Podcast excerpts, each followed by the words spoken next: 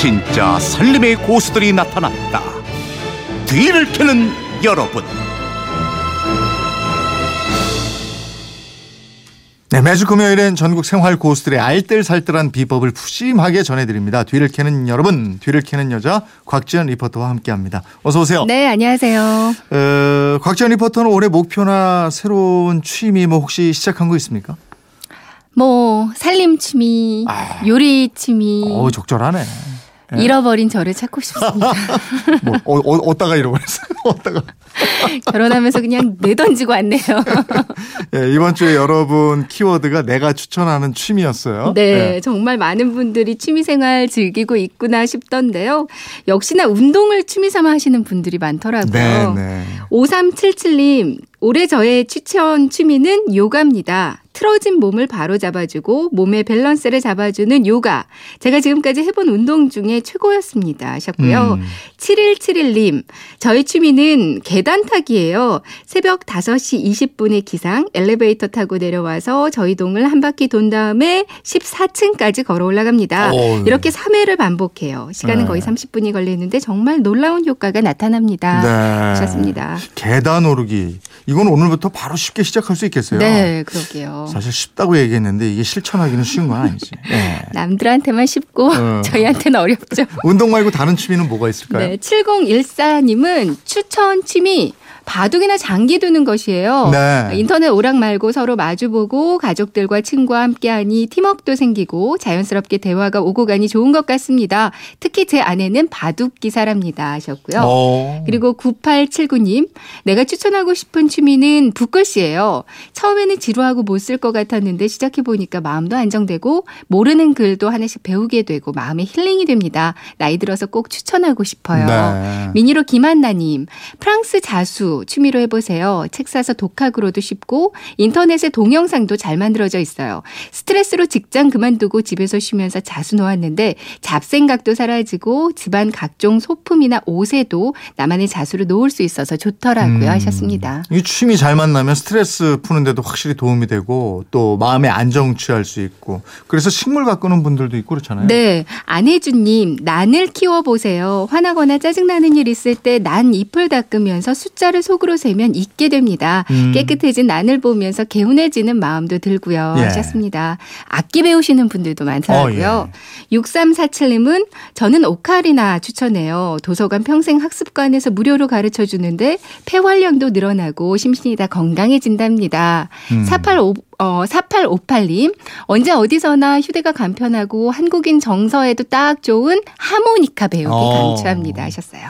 또 좀 생소하고 독특한 취미를 즐기는 분들도 있다면서요. 네. 9929님은 저의 취미는 젠탱글 아트입니다. 힐링과 아트를 접목한 새로운 미술 분야인데요. 어. 미술 실력을 필요로 하지 않고 여러 패턴들을 배워서 연결하면 작품이 완성되는 거예요. 어. 요즘 책갈피 만들어 선물 주는 재미에 푹 빠졌답니다 하시더라고요. 예.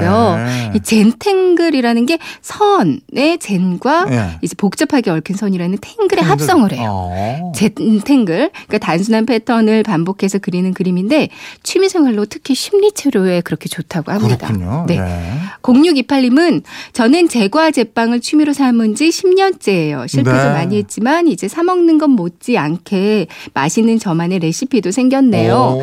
케이크나 쿠키 선물하기도 좋고요. 건강하고 깨끗하게 만들어 먹을 수 있다는 게 큰 장점입니다. 하셨어요. 네. 0718님, 저는 자연 휴양림으로 캠핑을 떠나는 게 취미예요. 예. 가족, 지인, 선후배 가족들과 함께 합니다. 남자들은 요리도 하고 이벤트도 하고 이러다 보니까 딸과 아내하고도 사이가 정말 좋아지네요. 아, 하셨어요. 좋은 취미 많네요. 그러니까요. 이번 취미는 청취자 음성으로 직접 들어봅니다. 네. 저는 전남 순천에 살고 있으며 올해 47세가 된 아이 셋의 아빠 배재웅인데요. 저만의 취미는 2016년 11월부터 시작한 바로 한국 무용입니다. 지인의 권유로 시작했는데요.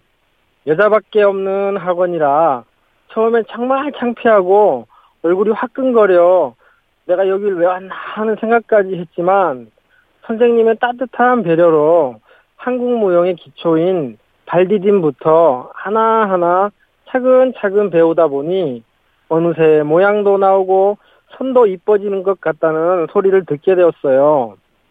지금은 한달 하고 한 20일가량 되었는데요.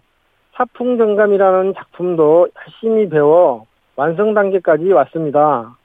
제가 버선을 신고 한국 무용을 하리라고는 생각도 못한 일이었는데요. 막상 하다 보니 시간도 잘 가고 땀도 엄청 흘려 체중도 3kg나 빠졌고요.